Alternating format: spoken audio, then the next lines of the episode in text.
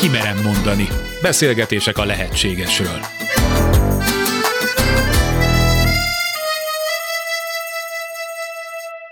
Hazánkban mind gyakrabban tapasztalunk extrém időjárási viszonyokat, és a klasszikus négy évszak is, mintha eltűnőben lenne. Hallunk a világ más részein tomboló erdőtüzekről, a korallzátonyok pusztulásáról, jégtakarók olvadásáról, az élelmiszer és vízhiány fenyegető réméről. Valóban ökológiai katasztrófa közeleg? Vagyis mi emberek tesszük mindezt a bolygónkkal, önmagunkkal? Egyénileg mondják, már nem orvosolható a probléma, de szemlélet és életmódváltással időt nyerhetünk a rendszer szintű változások létrejöttéig. Így van ez? És ha igen, hogyan tovább? Sugár Ágnes vagyok, köszöntöm Önöket. Ez a Kimerem mondani adása, beszélgetések a lehetségesről. A műsor vendégei Majer Máté történész, pszichológus, család- és párterapeuta, és Tar Bence László kulturális antropológus, filozófus, buddhista tanító. A mai alkalomra néhány a közelmúltból szemezgetett cikket hozok, mert hiszen az ökológiai válság problémájával valóban foglalkozik a sajtó nap mint nap. Azon döbbentem meg, hogy amilyen tartalmuk van ezeknek az írásoknak, mennyire kevés komolyságot tanúsítunk feléjük. Mert ha komolyan vennénk minden szavukat, akkor eltörpülne emellett az összes politikai és társadalmi kérdés, ami öles betűkkel a címlapokon szerepel. Egy olyat hoztam elsőnek, ami biztos vagyok benne, hogy Bencének szíve csücske, mert hisz azt igazolja, amiről már olyan sokszor beszélt ő. Olvasom, hogy több millió évvel ezelőtt egy hatalmas víztömeg húzódott az Alpoktól a mai Magyarországon át egészen az Araltóig. Ez volt minden idők legnagyobb tava, 2,8 millió négyzetkilométeres, paratetis, tó vagy Igen. víz, tömeg hívjuk így, félsós volt a vize, mert ugye az előzménye egy tenger volt. És nagyjából tízszer több vizet tartalmazott, mint napjaink tavalyi együttesen. Tehát ennyit Magyarországról, ahol most élünk, és attól félünk, hogy megváltozik itt minden. Így van. Sokszor idéztem, hogy az időtávlatot kicsit tágítani, most persze ez lehet, hogy sokak számára valami fatalizmusnak tűnik, hogy nem állandó a lakókörnyezetünk. Hála Istennek a változások üteme azért olyan lassú, hogy erre az ember tud készülni. Tehát itt nem arra kell, hogy holnap újra tóvá változik Magyarország. Vagy kiszárad teljesen. Vagy kiszárad teljesen. Ezek a változások, ahogy múltkor is már idéztük, évmilliók alatt zajlanak, legalábbis több ezer év alatt. A probléma a jelenkorban, még egyszer a változásnak az üteme, amit már nagyon sokszor elmondtunk, hogy ez a fajta hőmérséklet emelkedés, ami mondhatjuk, hogy kicsinek tűnik, mert 0,1 fok évente, ez mégis nagyon gyors. És pont ez a baj, hogy itt van ez a másfél fokos küszöb érték, hogy ha ez bizonyos rövid időn belül éri el a Föld klímaváltozása, arra nem tud reagálni a környezetidőben. Igen. Szóval, hogy itt víz volt, víz lesz, vagy ha így folytatódik, akkor éppen, hogy nem lesz víz a Kárpát-medencében? Hát itt inkább sivatag, legalábbis az Alföld területén mindenképpen, az már most is sivatagosodik el. Én egy picit a politikum szintjére reagálni érdekes, és még nem beszéltünk róla. Ma szoktuk látni, akár a magyar belpolitikában is, de a világpolitikában is, hogy nagyon sok kérdésben nagyon keményen egymásnak feszülnek politikai oldalak, de van néhány olyan kérdés, amiben teljesen egyetértenek. Ilyen például a gazdasági növekedésnek a mindenek felett valósága. Ezt nem nagyon vitatják, legalábbis a főáramú politikában résztvevő pártok és politikusok. Ugye ezt kéne lecserélni az ökológiai szempontokra ahhoz, hogy legyen esélyünk valamiképpen alkalmazkodni ehhez a változáshoz, és az a jóslatom, hogy erre rá fog kényszerülni a politikum, erre rá fogunk kényszerülni mi emberek. Egyszer majd ez lesz az a politikai minimum, amiről nem vitatkozik jobb és bal, és nem tudom milyen oldal még. Szóval a jobb és a bal csak igazából nem nagyon ad választ az ökológiai válságra hogy a zöld mozgalmak, meg a zöld politika próbál valamilyen választ adni, de én nagyon nagy problémának látom azt, hogy ez így pártpolitikai a sodott, és hogy van egy zöld oldal, meg egy nem zöld oldal. Tehát, hogy ez nem lehet oldal kérdése, mert különben nincs esélyünk. Egy pillanat erejéig oda visszakanyarodni, mondod, hogy elfogy a víz Magyarországról, hogy milyen érdekes az, hogy megint a, a nem tudás, hogy mindennek van haszonáldozati költségeit. Magyarországon az elsivatagosodásnak az egyik oka az kimondottan a folyó szabályozás. Amikor ugye a folyókat elkezdték szabályozni, ezeket az áttereket lecsapolni, mocsarakat termelőterületekké változtatni, ennek két oka volt, egyrészt, hogy hajózhatóbbak legyenek ezek a folyók, de azzal, hogy a folyókat beszabályozták, azoknak a medre a sodrás miatt egyszerűen mélyült, és hát a talajvíz szintje az egyszerűen mélyebbre került. Tehát van itt víz, csak egyre mélyebben van, és azok az árterületek, amelyek meg arra voltak jók, hogy tartsák azt a vizet, és itt tartsák, és önálló módon természetes víztározóként működjenek, ezek eltűntek. Most ezt most ismertük fel. Erre egyébként megint a megoldás az lenne, hogy a folyóknak a szabályozását meg kéne szüntetni, de akkor annak az a költsége, haszonáldozati költsége, hogy akkor újra elveszünk termelőterületeket. Tehát hol az az egyensúly? És én itt az észak-amerikai indián szellemiséggel értek egyet, hogy mielőtt bármit teszünk, lehet, hogy kéne egy ilyen jó kis sátras meditáló kört tartani, és végig gondolni, hogy ezzel ezt nyerjük, de mit fogunk e helyet feláldozni, és hogyha ezt feláldozzuk, akkor azzal mit nyerünk? Hát lehet, hogy gyorsabb és egyszerűbb szállítási módokat nyerünk egy folyó szabályozásával, lehet, hogy nagyobb biztonságot teremtünk azzal, hogy ott a településeket nem árasztják el olyan gyakran az árvizek, de cserébe viszont azt fogjuk elveszíteni, hogy akkor ugye azok a környező területek, amelyek például Tisza köze, az elsivatagosodik, vagy legalábbis a víz mélyebbre kerül, amit akkor onnan ki kell nyerni. Az ember még mindig gyermek, gyermek, gyermeki tudatállapotban van, és, és keresi az egyensúlyát a világgal.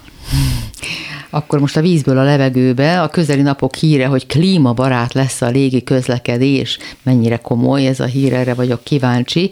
Az EU Fit for 55 elnevezésű klímavédelmi csomagjának közlekedési javaslata szerint 2030-ra az EU 55%-kal csökkenteni a káros anyag kibocsátását azért, hogy 2050-re elérhető legyen a klímasemlegesség, és hogy most ezekről a szabályzókról egyeztek meg. Mennyit nyom ez alatban?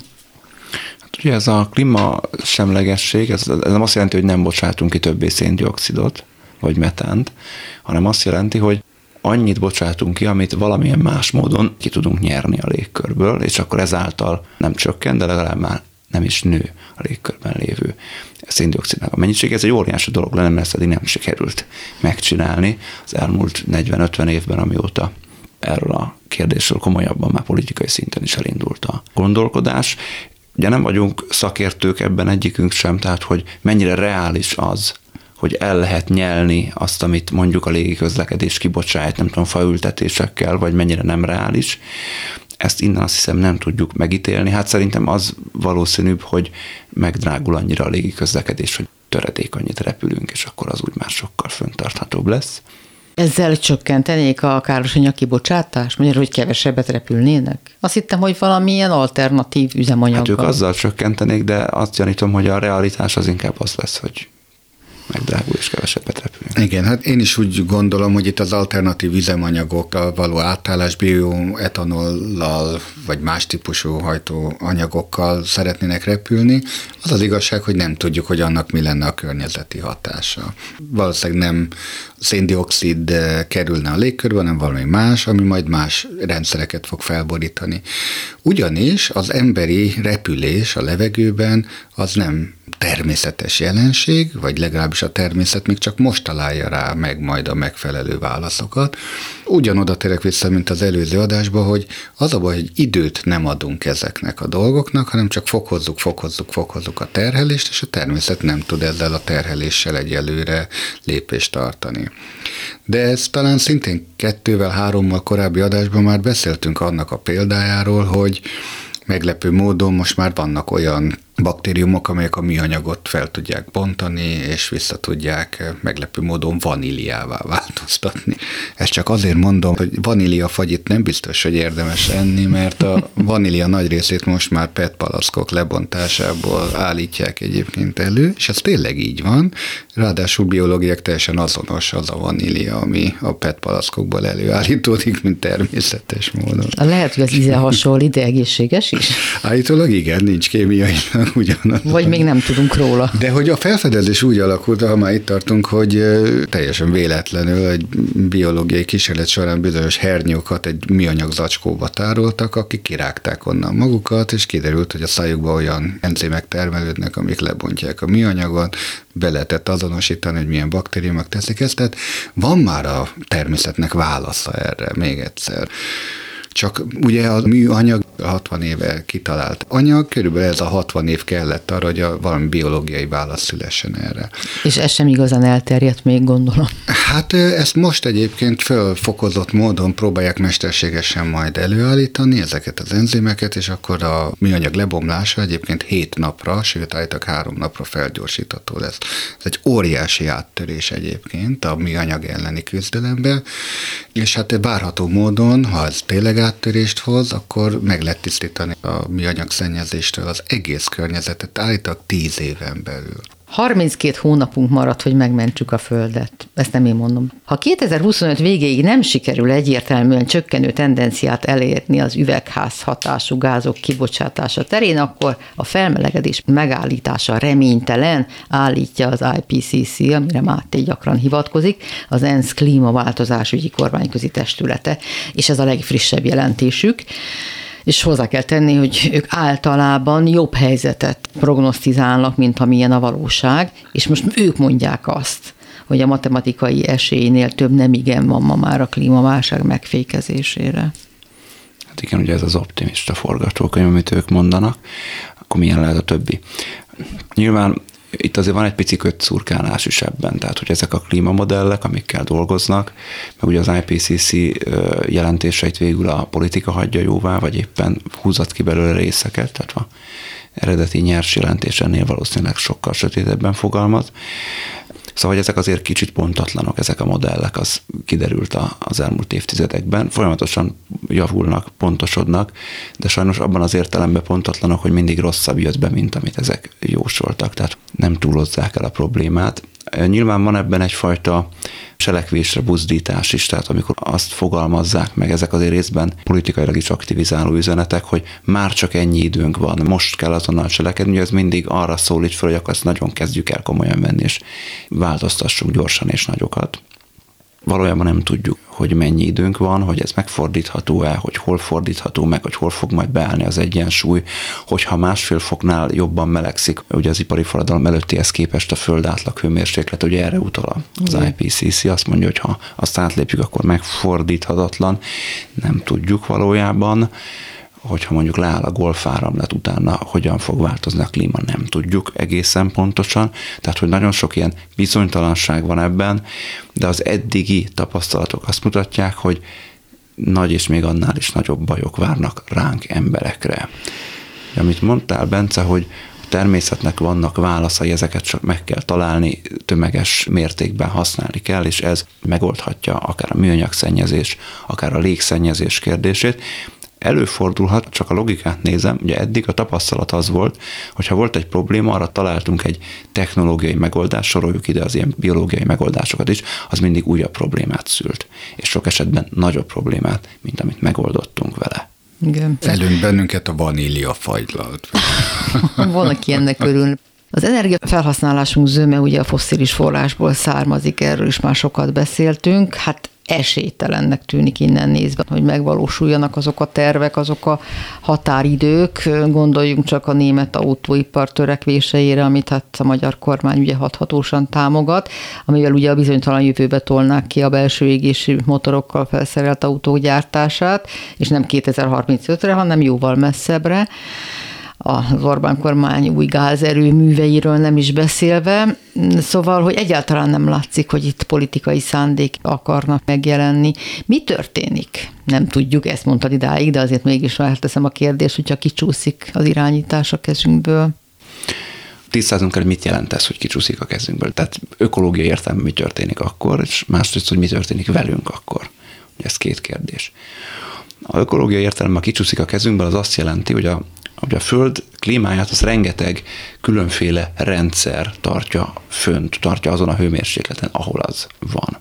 Ha ez fölborul, ez az egyensúly, ezek a rendszerek ezek egymásra is hatnak, és elindulhatnak olyan, mi szempontunkból nem, de a melegedés szempontjából pozitív visszacsatolási körök, például ezek a permafrostból kirobbanó metán buborékok ilyenek már, amik fölgyorsítják a felmelegedést, és ezáltal az ökológiai válság többi elemére is számunkra negatív hatást gyakorolnak, és egyre nagyobb mértékben, egyre gyorsabban melegszik, amit már, ha mi változtatunk az életmódunkon, akkor se tudunk igazából nagyon befolyásolni. Onnantól már ki kell vonni valahogy a légkörből ezeket a gázokat, és a mainál sokkal gyorsabb ütemben és hathatósabban, vagy hűtenünk kell valamilyen módon a, ugye a föld légkörét.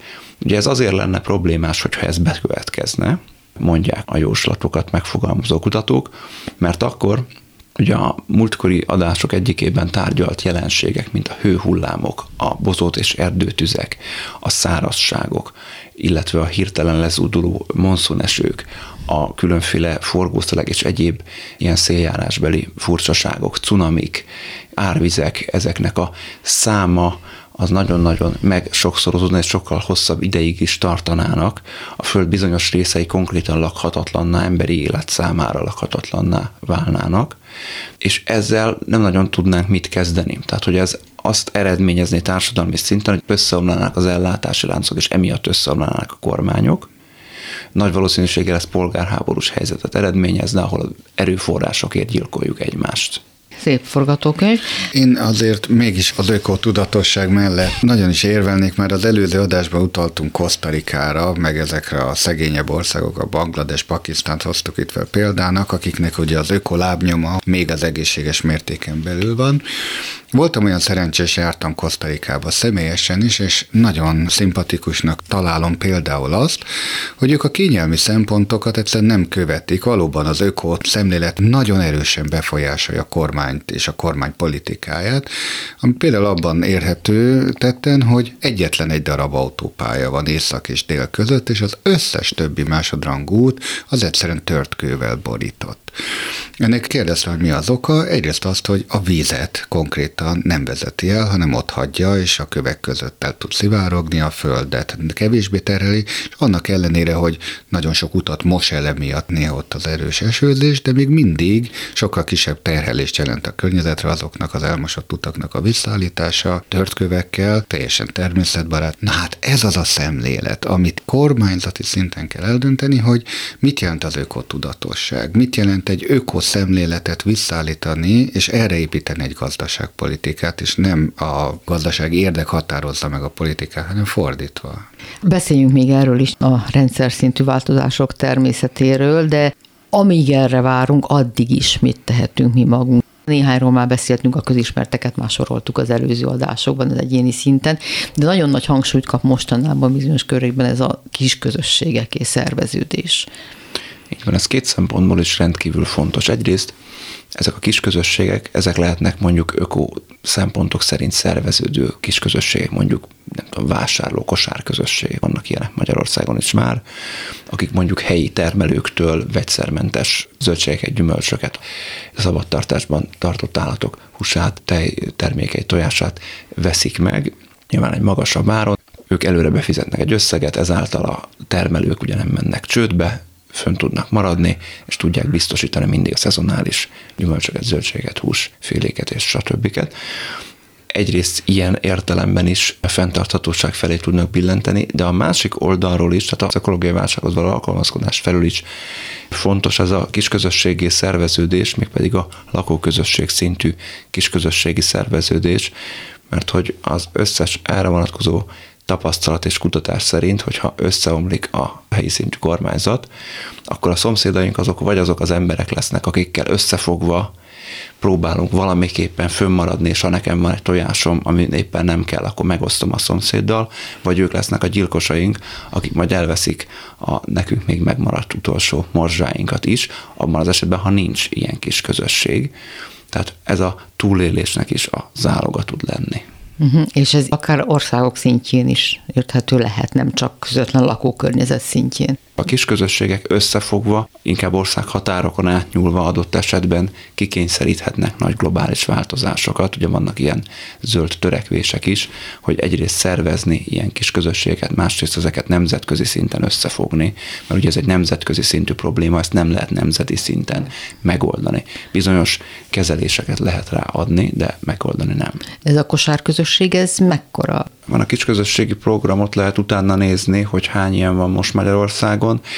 Ezek ilyen néhány tíz-száz fősek talán most, ezer főt azt hiszem nem érnek még el, de van belőlük már jó néhány. Budapesten biztos, hogy van, de megyeszékhelyeken is jellemzően vannak már ilyenek Magyarországon. Tehát érdemes esetleg utánunk nézni. Igen, igen, igen. A kisközösségi programot egyébként is merem ajánlani, mert ott nagyon sok ilyen megoldás van, nem csak a kosárközösség, hanem rengeteg további közösség szerveződési forma, és egyébként segítséget is nyújtanak a kisközösségi szerveződésben. Miak a fő szempontjaik ezeknek? Mit várnak a tagoktól, és mit nyújtanak? Hát jellemzően legyen valamilyen ügy, ami mellé odaállnak az emberek. Ez lehet mondjuk a csomagolásmentes vásárlás, a ökolokális szemléletben való vásárlás, nem tudom, a ruhák újrahasznosítása, és végtelen sok minden. Tehát valami helyi, személyes ügy legyen, ami mellé odaállnak az emberek, és akkor ők a pénzükkel, az idejükkel, a viselkedés változásukkal támogatják ezt az ügyet.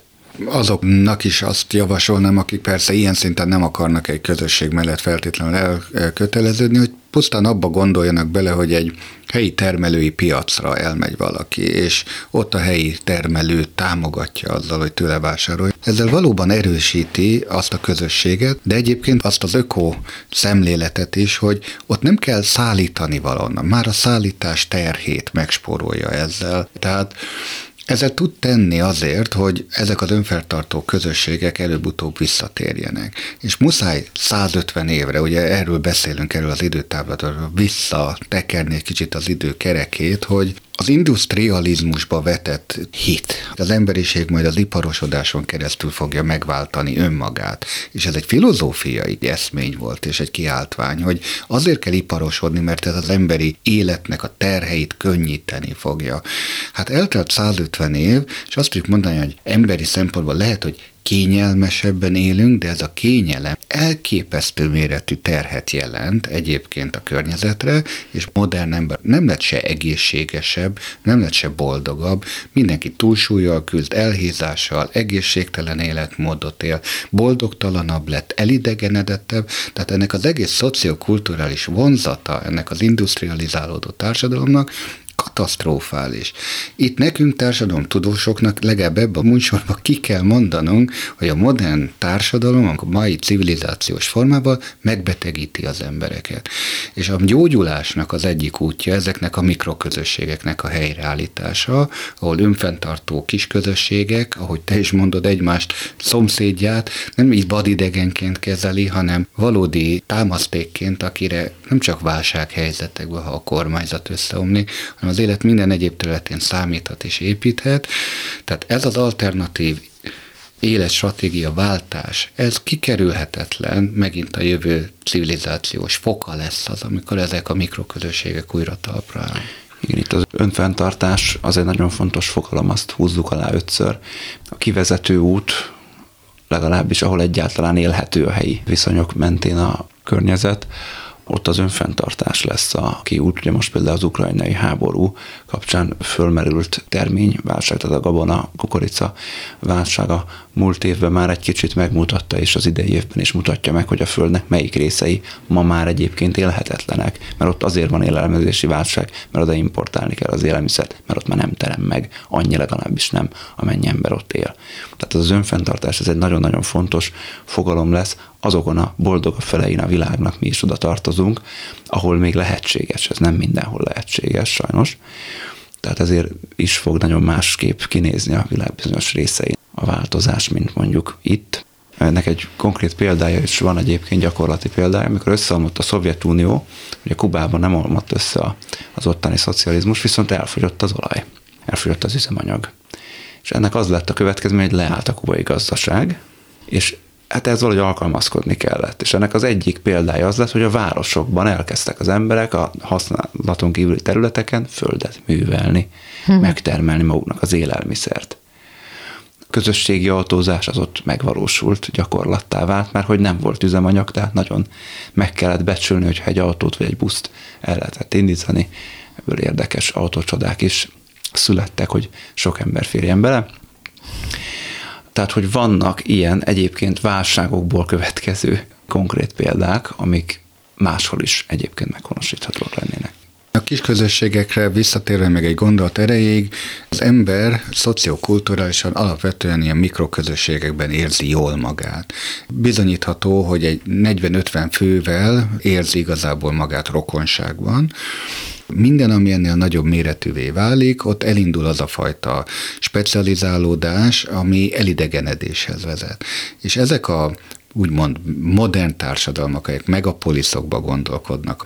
A megapolisz kifejezés azt jelenti, hogy egy millió embernél több él egy városban, de ma már inkább 10 milliónál nagyobb lélekszámú városokról beszélünk. Olyan elidegenedett társadalomban, amiben az egyén ebbe a hamis individualizációs képzetbe ragadva kikerülhetetlen módon idiótává válik. Az idióta szó görögül annyit jelent, hogy az az ember, aki csak az önös érdekét és a saját szempontjait követi, és képtelen megérteni azt, hogy az ő cselekedetei másokra is hatással vannak.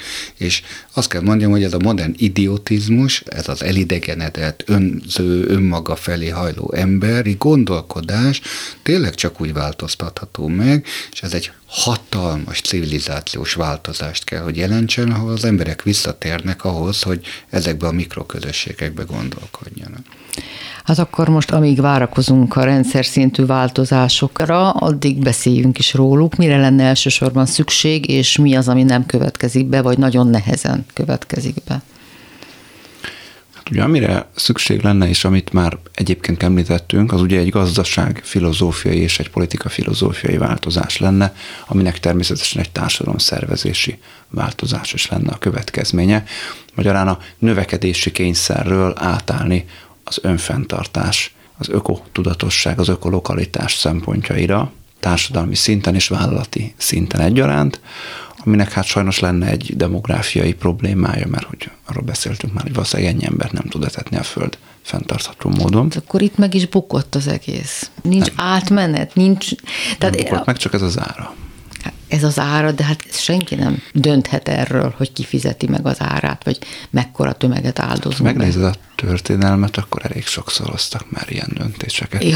Én nem vagyok ennyire pessimista, sőt inkább azt gondolom, hogy megint mint kulturális antropológus muszáj a természeti népek példáit hozni, hogy ott, ahol a közösségi gondolkodást gyerekkortól kezdve szociokulturálisan erősítik, tehát egyszerűen integrálják az embereket a közösségbe, és ennek megvannak a maga társadalmi ritusai, ez a társadalmi kohéziót erősítik, tehát összejárnak az emberek, közösen ünnepelnek. Nem a vallásosságot akarom hirdetni, az csak egy eszköz, mint forma, de van valamiféle ritusa az évkörnek, az ünnepeknek, amelyek mind közösségi ünnepek, azok kovácsolnak egy közösséget, és ott az ember valóban elkezd azon gondolkodni, hogy ő egy környezetnek a része, a természettel egy lényegű entitás.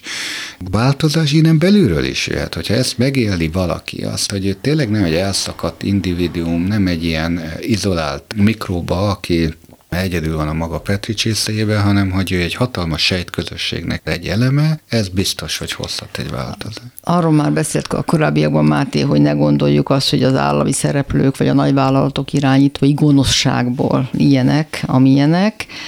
Hát az érdekek diktálnak természetesen. De fontos kérdés lehet az, hogy valóban miért élünk így, ilyen fenntarthatatlanul. Mert az, hogy pressziót gyakorolnak ránk ezekkel a mákonyokkal, hogy fogyasz és fogyasz és fogyasz, az olyan kevésnek tűnik nekem. Vagy tényleg ilyen egyszerűen gondolkodik a tömeg? Ennyire manipulálható és megvezethető? A tömeg az viszonylag kiszolgáltatott és kevés eszköze van. Nem csak, hogy manipulálható, de nagyon is kontrollálható. Nyilván ennek történelmi okai vannak, ez egy folyamat távon alakult és folyamatában is fog megváltozni. A kapitalizmus az a feudalizmushoz képest egy versenyképesebb alternatíva volt, mint ahogy a kommunizmushoz képest is, bár azt ugye múltkor már tisztáztuk, hogy ökológiai szempontból az egy állam kapitalizmus valójában a kommunizmus, vagy ami megvalósult belőle. Tehát ökológiai értelemben nem alternatívája kapitalizmusnak. Tehát ez egy gazdaság értelemben versenyképesebb rendszer volt, amiben például nem kalkulálják bele a környezeti árat, vagy éppen a társadalmi árat hanem csak a pénzben mérhető árat. De ugye, hogy kicsit még arról a világról beszéljünk, hogy mivel járna ez a rendszer szintű változás. Hát például gazdasági szinten járna a túltermelés helyett a szükséglet alapú gazdasággal. Egy picit a céhes iparra lehet gondolni. Amikor valakinek kellett egy cipő, akkor nem elment a boltba, és az ott szinte raktárként működő üzlet végtelen mennyiségű cipőek közül kiválasztott egyet, hanem elment a cipészhez és legyártotta. Sokkal drágábban, de sokkal jobb minőségben. Ez a másik fontos változás, hogy a beépített elavulás az a fogalom, ami arról szól, hogy minél hamarabb menjenek tönkre a termékek, hogy akkor újat kelljen venni, és ezáltal ez profitot generáljon. Hogy a vállalatoknak ez rövid távon jó. Ugye ezt föl kéne váltania ismét a tartóság szempontjának. Tehát a fogyasztási cikkek az legyenek tartósak, bírják sokáig, mint annó mondjuk a céhes iparnál is. De az ökolokalitás szempontja is ilyen, ez a helyi szinten megtermelt élelmiszerek, építőanyagok, ruha alapanyagok, hogy kis, rövid szállítású útvonalak legyenek, amire Bence már utaltál, ezáltal ugye le, lehet csökkenteni ennek a, az ökológiai lábnyomát. Aztán egy technológiailag sokkal kevésbé intenzívebb, tehát kevesebb kütyű sokkal kevesebb kütyű. Azokat ugye nem lehet ökolokálisan gyártani ritka földfém igényük miatt, csak globális ellátási láncokkal, de ezekből sokkal kevesebb kell, hogy ezt nagyon egyszerűen el lehet érni, hogy kevesebb ilyet használjunk, meg kell emelni az árukat. Sokkal kevesebbet fogunk használni. Tehát akkor ne legyen több mobiltelefon forgalomban, mint ahány lakosa van egy országnak, mert Magyarország Például. ebben is élen jár, azt hiszem, hogy Olaszország a másik, amelyikben több mobiltelefon van, mint ahányan lakják az országot legyen csak egy mobiltelefonod, és az tartson 20 évig. Így van, vagy legyen, nem tudom, egy közösségi mosodavat, pár mosógép nem kell minden háztartásba, egy fúrógép se kell mindenkinek, valószínűleg porszívó se. Személyautó, arról valószínűleg le kell mondani, legalábbis a saját tulajdonról. A közösségi autózás az lehet ennek egy alternatívája, kiegészítve a tömegközlekedéssel, a biciklizéssel arról vita van, én afelé hajlok, hogy a városias, az urbánus élet az nem nagyon fenntartható. Mondom ezt úgy, hogy el nem tudnám képzelni az életemet azon kívül. Azokból a példákból, amiket már idéztünk, például a kubai válság példájából, én gyanítom, hogy a lakosságnak egy jó nagy százaléka kellene, hogy visszamenjen az agráriumba, tehát földet művelni. Ugye ez a nem gépesített földművelés az ugye emberi és állati erőforrás igényes. Hát ezt ugye nehezen tudjuk ma elképzelni, hogy irodai állásokat föltúrásra cseréljünk, de én gyanítom, hogy ez is nehezen elkerülhető. Tehát például ilyesmikkel járna a változás, sokkal kevesebb húst ennénk. Életmódunk ilyen értelemben is megváltozna, ezek konkrét, jól megfogható gyakorlati példák. Rengeteg futurológus foglalkozik az, hogy mik lehetnének a megoldások. Hagy hozzak egy teljesen más modellt. Van egy olyan elképzelés, hogyha a pénzt kivonnánk a jövőből, és azt mondanánk, hogy mindenki kapna egy általános alapjövedelmet, ugye ezzel modelleznek most már közgazdászok, ami egy általánosan elfogadott, de jó létet biztosítana mindenki számára, és ezzel párhuzamosan egy olyan árubőséget, ahol kvázi mindenki mindent ingyen megkap. Mindent, amire úgymond az alapszükségletei szempontjából szüksége van, ruházatot, élelmiszer, technikai eszközöket.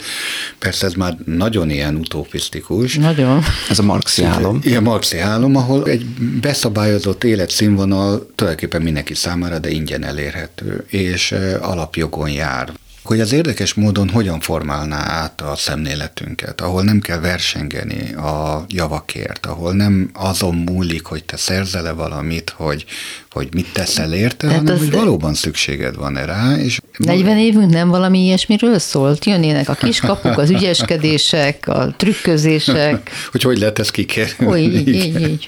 Hát nyilvánvalóan, igen. Ez egy szellemi ugye, fejlődéssel is együtt kell, hogy járjon, hogy akkor mivel töltsék az emberek az idejüket, ha nem pusztán a, vagyonszerzésre kell, hogy irányuljon a tevékenységük. De vannak országok, hogy a közel-keleten, akár az Egyesült Arab Emirátusokon belül, ahol van ilyen alapjövedelem, amit mindenki megkap egyszer ilyen születési kiváltsága jogán. Svájc is fontolhatja ennek a bevezetését. Már hallottam, hogy Norvégia is gondolkodik ezen, tehát ez nem egy elrugaszkodott gondolat ami megpróbálja felszabadítani az embereket, ez a kapitalista szemlélet alól, és más irányba terelni őket hogyha nem erre kell törekedned, hanem elfogadod azt az általános jólétet, és nem akarsz annál feltétlenül többet, Hozzáteszem, hogy a svéd adórendszer már nagyon régóta erre irányul, hogy Svédországban ugye egy bizonyos jövedelem szint felett az adó mértéke az azt hiszem 95 százalék. Tehát ez azt jelenti, hogy ott maximalizálva van a megszerezhető jövedelmed, úgy gondolják, hogy az elegendő kell, hogy legyen, és minden, ami azon felül a te az egyéni hasznod, azt a közösség javára kell. Hát igen, de olyan magas az életszínvonal, hogy az fenntarthatatlan. Tehát egy sokkal alacsonyabb életszínvonal Ugyanezt. lenne az, amiről te beszélsz, Bence. Ugye ez a, ez a társadalmi újraelosztás kérdés, ez egy nagyon izgalmas kérdés. Nagyon sokszor tárgyalják egyben az ökológiai fenntarthatósággal. Én szerintem ökológiai szempontból ez nem biztos, hogy együtt jár. Tehát lehet egy ilyen értelemben fenntarthatatlanul szétszakadt társadalom is egyébként fenntartható, mert hogyha egy nagyon szűk elit, ugye erről beszéltünk már korábban, nagyon szűk elit kezében koncentrálódik csak olyan vagyon és ezzel technológia, akik akárhogy is élnek, nem tudnak annyit szennyezni és ártani, hogy az fenntartatatlan lenne, a többség pedig gyakorlatilag ilyen középkori innen nézve nyomorúságban vegetál, ökológiai szempontból az is föntartható, és akkor nincsen újraelosztás. Nekem is nyilván személy szerint sokkal szimpatikusabb lenne egy ilyen újraelosztó társadalom. Nem biztos, hogy az alapjövedelem felől, azzal szerintem pszichológiai értelemben is van probléma. Mert? A munka nem esít, hát ilyen egyszerűen. Is, Igen. tehát benne van ez a munka nem esít dolog mm. is, tehát hogyha alapjövedelem van, akkor nincsen munka kényszer. Ettől persze az emberek fognak akarni csinálni dolgokat, mert egyébként nagyon üres és unalmas az életük. Tehát, hogy ezt a kritikát, ezt így könnyen ki lehet ütni, nekem egy nagyobb problémám van ezzel. Tehát, hogyha alapjövedelem van, akkor a társadalom többsége akinek ez a fő jövedelem forrása, az hasonló helyzetbe kerül, mint ma azok a segélyezettek vagy nyugdíjasok, akik teljesen kiszolgáltatottak gazdasági értelemben azoknak, akiknek van és azok meg miért adnának azoknak, akiknek nincs, hogyha egyébként ők teljesen függő helyzetben vannak, kiszolgáltatottak, ezáltal nem tudnak gazdasági értelemben ellenpontot képviselni az elittel szemben. Ugye a demokrácia mindig összeomlik, akkor ez történik most is, amikor a középosztály nem tudja ellensúlyozni gazdasági értelemben az elitet, mikor elbillen ugye a vagyonkoncentráció az elit kezébe, ez megtörtént a 70-es, 80-as években világszinten, és azóta van a neoliberális fordulat, aminek az egyik legkézefoghatóbb következménye az lett, hogy akik gazdagok, azok egyre nagyobb mérték, egy gyorsuló és nagyobb mértékben gazdagodnak, a középosztály csúszik le, a legszegényebb rétegek pedig egy bizonyos pontig fölemelkedtek, mert ugye ők gyártották, meg gyártják most is olcsón a javakat, ezáltal ők életszínvonal szempontjából hogy följebb léptek egy picit, de aztán ez megállt mára mára.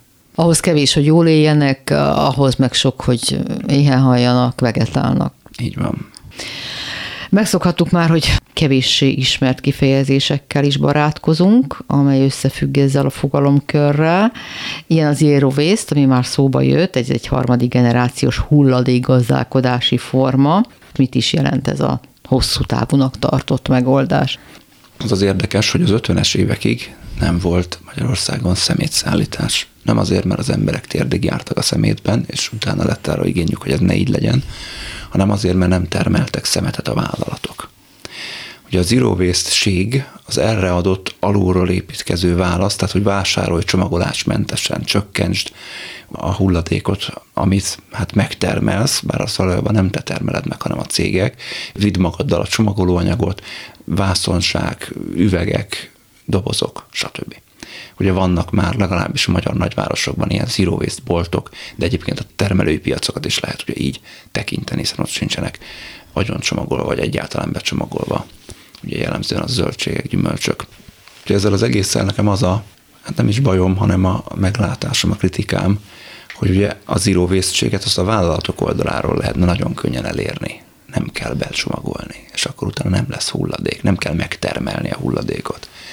Ezzel szemben azt szokták ugye mondani, hogy de hát akkor az higiéniai szempontból problémás, és akkor az egészség, az egészségügyi szempontok azok fölülírják az ökológiai szempontokat, jellemzően ezzel szoktak ugye érvelni. Hagy üsek le egy magas labdát, te is mondtad, hogy 50 évvel ezelőtt nem volt még közösségi szemétszállítás, mert hogy nem volt szemét. És ez így igaz, ha megnézzük akár az ókort, középkort, és egyáltalán mai napig Indiában például nincsen szemétszállítás, ugyanis minden, ami keletkezik, minden, ami létrejön, az hasznosítható. És miután a dolgok és a előállítása olyan energia és időigényes volt, hogy bármi, ami létrejött, azt nem tekintették tényleg kidobandónak.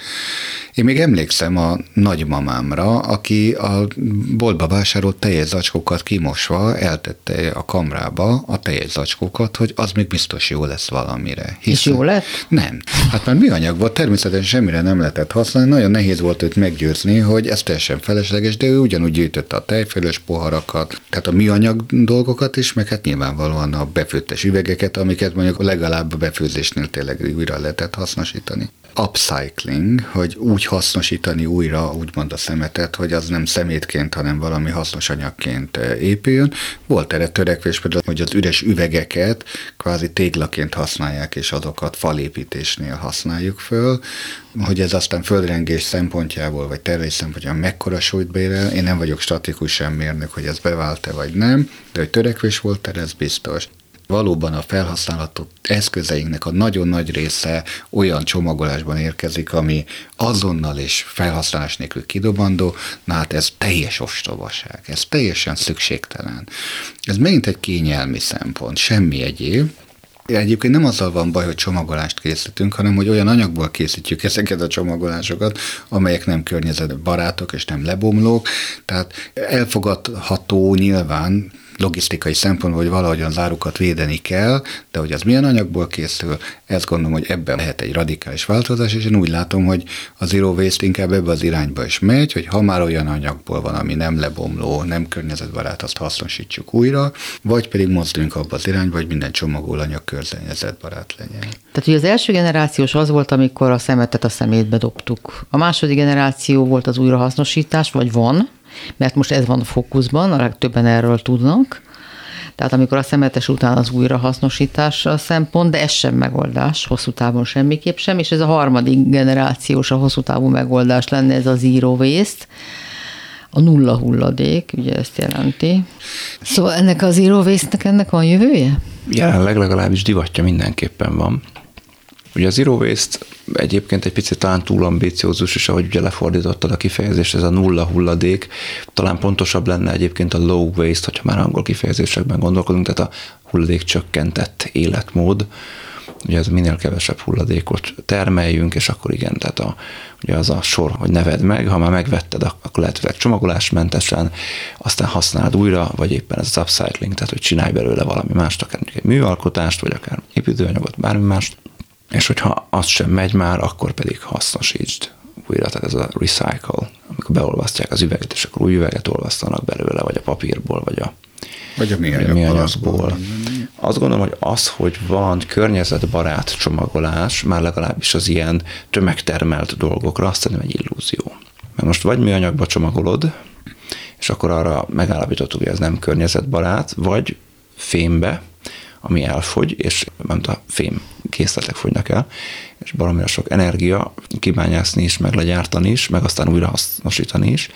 Vagy papírba csomagolod, viszont akkor meg a fa alapanyag igény nő meg, tehát ott sokkal több fát kell kivágni, és papírt, csomagolóanyagot csinálni belőle. Mm. Hogy ez a probléma a rendszer szinten, hogyha nézzük, hogy ez a túltermelő gazdasággal, hogy ha nem műanyagból, hanem papírból termel túl, az ugyanúgy baj. Igen több epizódon keresztül zajló beszélgetés végére térjünk vissza az egyéni szintre, a lélektani szintre, hiszen ennek is megvannak a maga sajátságai, főleg a mostani fiatal generáció körében, hiszen rájuk méri a legnagyobb csapást mindaz, ami következik valószínűsíthetően, illetve hát a megoldásban is óriási szerepük lesz a következő generációknak. Szóval, hogy egyre gyakoribb például az a kijelentés, én szinte lépten nyomon találkozom vele, hogy azért nem vállalok gyereket, azért nem fogok szülni, mert erre a világra minek, mondja egy mai fiatal. Rosszak a kilátások, éppen az iménti órákban soroltak miatt például. Abszolút, tehát én nagyon sokszor találkozom a rendeléseken ma már azzal, hogy 20-as, 30-as, néha még 40-es emberek is arról számolnak be, vagy idősebbek, hogy szoronganak, hogy félnek az ökológiai válság hatásaitól, és ennek a szorongásnak, a félelemnek egy ponton az lett a következménye, hogy elkezdtek változtatni az életmódjukon, vagy ez megjelenhet abban is, ez egy szélsőség azért, de hogy mondjuk nem akarok gyereket vállalni, mert majd milyen borzasztó világra fog ő születni, vagy hogy ő, ugye, ha itt a világnak ezen a felén gyereket vállalunk, akkor az életmódunk miatt ő nagyon sokat fog szennyezni, és azért inkább ne szülessen meg, és akkor ne szennyezzünk annyit. Meg elegen vagyunk már a Földön. Meg elegen vagyunk, ami egyébként igaz, hogy olyan dolgokat mondanak, aminek persze meg lehet az ellenpontját is, de lehet, hogy lesz, ő lesz az, aki majd föltalálja annak az ellenszerét, vagy megszervezi azt a mozgalmat, ami majd leváltja ezt a rendszert, szóval, hogy ezzel Ugye lehet vitatkozni egy filozófiai értelemben,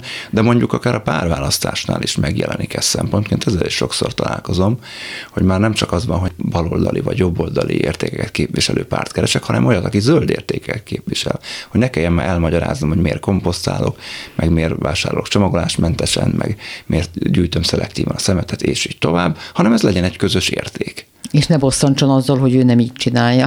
Ez a, a múltkor is hivatkoztam már erre az ismerősömre, akinek a párkapcsolata például azon ment szét, hogy a párja nem volt hajlandó környezettudatos életmódot folytatni, és a kutyájukkal is most úgy élnek, hogy az egyik héten az egyiküknél van, a másik héten a másikuknál, amikor a másikuknál van, akkor hús alapú ételt kap a kutya, amikor nála van, akkor meg zöldség alapú ételt kap a kutya. Még a kutyának annyira nem jó, de... Ez a lényeg, hogy akár szét is mennek kapcsolatok ezen hogy nem tudnak a dolog fölött egyességre jutni. Véleményem az, hogy a, az emberek mind térben, mind időben rendkívül szüklátókörűek. Tehát tényleg mindenki a maga Petri csészéjét szemléli egyedül. Nincs tisztában azzal, hogy ezek a folyamatok, amelyeknek most mi a tanúi vagyunk, ahogy már itt idéztük, azért igazából egy 150 éves probléma, és valószínűleg 150 év múlva egészen más válaszaink lesznek erre. Ez egy lokális, mind térben, mind időben felmerülő dolog amióta létezik ezen a bolygón élet, és ez a bolygó négy és fél milliárd éves egyébként, és körülbelül ugye két és fél három milliárd éve beszélhetünk életről ennek a felszínén, mindig megtalálta az utat, hogy a legkülönbözőbb formákban újra és újra megjelenjen, és bizony, mi emberek igazából talán csak a saját fajtánkat féltjük, ha nem is annyira az életet, és az a kérdés inkább, hogy a mi fajtánk, az emberiség, direkt a fajta szót használom, mielőtt itt bárki cikiz, hogy az ember az egy faj és nem fajta, szándékosan ezt a kifejezést használtam ironikusan, hogy mire szolgál ezen a bolygón, mi az ő feladata. Vannak olyan irányzatok, és ők a transhumanisták, ezt már emlegettük korábban, azt mondják, az embernek az valódi célja és küldetése, hogy kvázi önmagát meghaladva létrehozzon esetleg egy olyan mesterséges intelligenciát, vagy egy olyan következő fajt, aki már képes lesz ennek a bolygónak az elhagyására, és be tudja népesíteni például a naprendszert, a galaxist, a kozmoszt. Hozzáteszem egyébként, nagyon konkrét számítások vannak arra, hogy a galaxisunk fennállása óta ez hét és félszer már meg kellett volna volna, hogy történjen. Most ebben nem megyek bele, de hogy ez nem történt meg, az azt jelenti, hogy az emberiség még igazából nem ugrotta meg mentálisan azt a feladatot, hogy önmaga puszta, individualista, kis Petri csészén túlszemlélve kicsit kilépjen ebből hogy miért érdemes gyereket vállalni? Mert ez a világ elképesztően izgalmas és változékony. Tehát abból nem lehet kiindulni, hogy a jelenlegi állapot micsoda, azt lehet biztosan tudni, hogy az élet örök és elképesztő fordulatokat tesz, és hihetetlen gyorsan, radikális környezetváltozásokat hoz létre. A világ legidősebb embere, 122 éves jelen pillanatban, amikor ő még született, akkor lóval vontatott konflisokon járt mindenki. Ma konkrétan űrrakétákkal napi ötször visznek ki műholdakat a föld körüli pályákra. 120 év leforgás alatt olyan technológiai változás és fejlődés ment vége, ami elképzelhetetlen volt 120 évvel ezelőtt.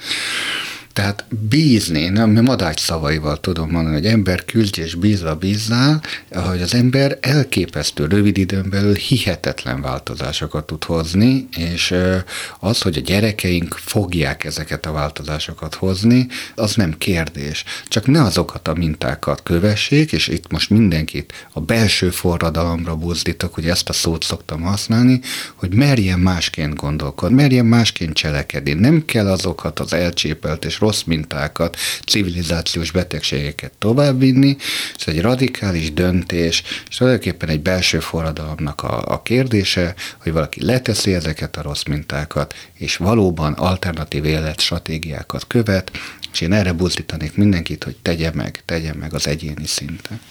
Te ezek szerint nyugodtan alszol a jövőt illetően, a közeljövőt illetően, Máté?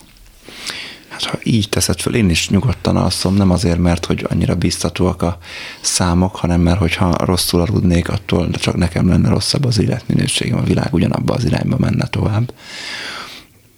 Én nagyon sokat foglalkozom ezzel a kérdéssel, de ettől nem lettem se depressziós, se embergyűlölő mert Bencével abban egyetértek, hogy igen, az ember nagyon sok mindenhez tud alkalmazkodni, és ehhez is meg fogunk valahogyan próbálni. Hát ez nem biztos, hogy olyan nagyon szép humanista lesz, mint ahogyan akár szeretnénk, de, de valamit majd fogunk kezdeni a helyzettel. Most azzal tudunk kezdeni, mert éppen pillanatnyilag vagyunk, és ahogyan változik körülöttünk a, a klíma, az ökológiai sokszínűség összetétele, akkor azzal is fogunk majd valamiképpen kezdeni valamit, ahhoz is fogunk majd valahogy alkalmazkodni.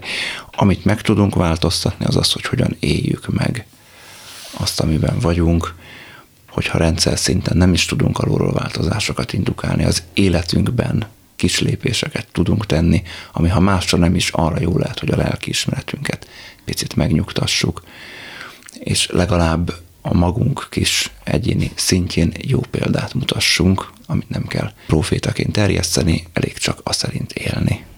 Ezekkel a szavakkal búcsúzunk hallgatóinktól. Tarbence Lászlónak és Majer Máténak köszönöm az elmúlt napok, hetek beszélgetéseit. Munkatársam Rózsahegyi Gábor nevében elköszönök, Sugár Ágnest hallották, viszont hallásra. Kimerem mondani. Beszélgetések a lehetségesről.